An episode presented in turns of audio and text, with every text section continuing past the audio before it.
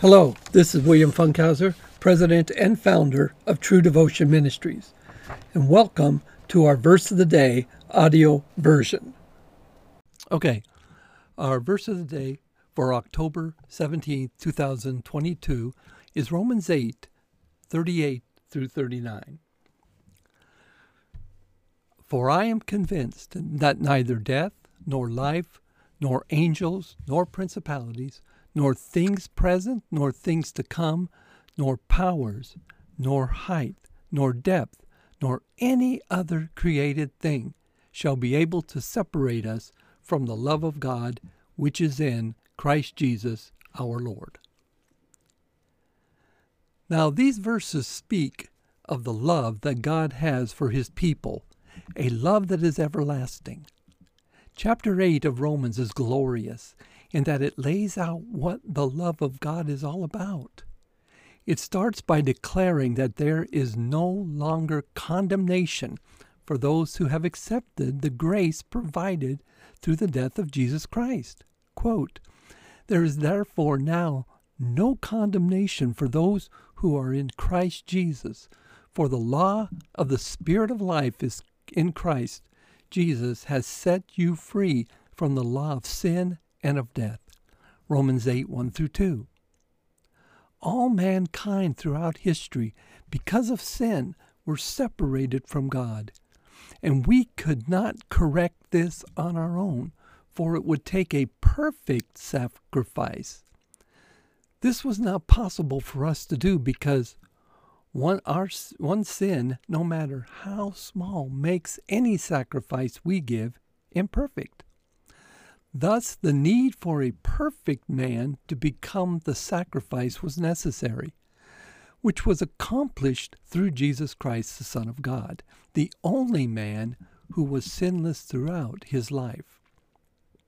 Quote, For what the law could not do, weak as it was through the flesh, God did, sending his only Son in the likeness of human flesh and as an offering for sin. He condemned sin in the flesh in order that the requirement of the law might be fulfilled in us, who do not walk according to the flesh, but according to the Spirit. Romans 8 3 through 4. Also, he cares for his people in this life and throughout all eternity. Quote, and we know that God causes all things to work together for good to those who love God, to those who are called according to his purpose. For whom he foreknew, he also predestined to become conformed to the image of his Son, that he might be the firstborn among many brethren. And whom he predestined, these he also called. And whom he called, these he also justified. And whom he justified, these he also glorified. Romans 8 28 through 30. God is at work in us and for us. He directs our affairs in such a way that for those who love him, the outcome is always beneficial. The good of which Paul spoke of is not necessarily what we deem as good or best. The good is conformity to the likeness of Christ. With this in mind, it is easier to see how our difficulties are a part of God's total plan for changing us from what we are by nature to what He intended us to be. Moral advance utilizes hardship more often than not. Now, based on this, we can see that God is on our side in all situations, and he presents this via a rhetorical question. Quote, what then shall we say to these things? If God is for us, who is against us?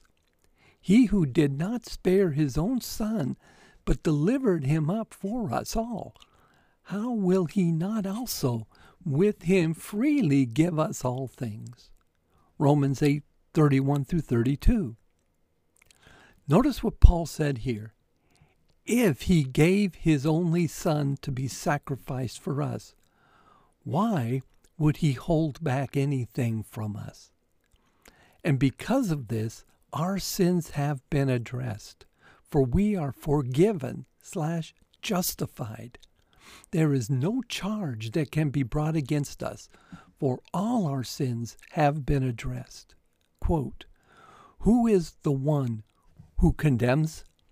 Christ Jesus is he who died, yes, rather would rather who was raised, who is at the right hand of God, who also intercedes for us. Romans 8:34. And because of this, Paul asks another rhetorical question. Quote, Who shall separate us from the love of Christ?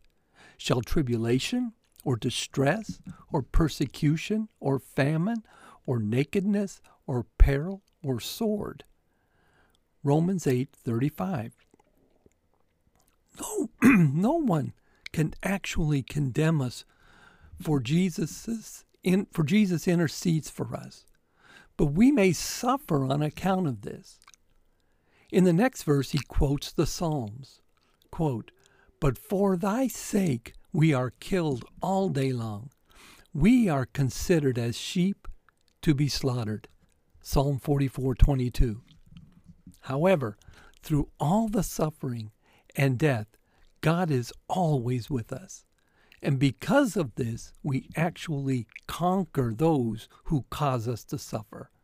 Quote, but in all these things, we overwhelmingly conquer through him who loved us. Romans 8:37. Now, after all this, Paul answers the questions he asked above. If God is for us, who can be against us? And who can separate us from the love of Christ. Quote, For I am convinced that neither death nor life, nor angels, nor principalities, nor things present, nor things to come, nor powers, nor height, nor depth, n- nor any other created thing shall be able to separate us from the love of God, which is in Christ Jesus our Lord. Romans 8 38 through 39. God will never let anything happen to us that is not intended for our good, no matter how, no matter our perspective. And there is nothing in all creation, in the past or present, and anything that is to come, that will cause God not to love us. His children. Paul was a man of unshakable confidence in the love of God he feared neither the tangible hardships of life nor the intangible fears that creep into the consciousness of any normal person. It is important that we attain this same faith so that we never question his love for us. And by this firm faith in his love for us, we can be at peace no matter what. I hope you enjoyed our verse of the day and were blessed by God's Word. Visit us online at www.truedevotionmin.org to learn about what we are doing and to find additional resources to help you grow in the knowledge of the Scriptures and become stronger in your Christian walk.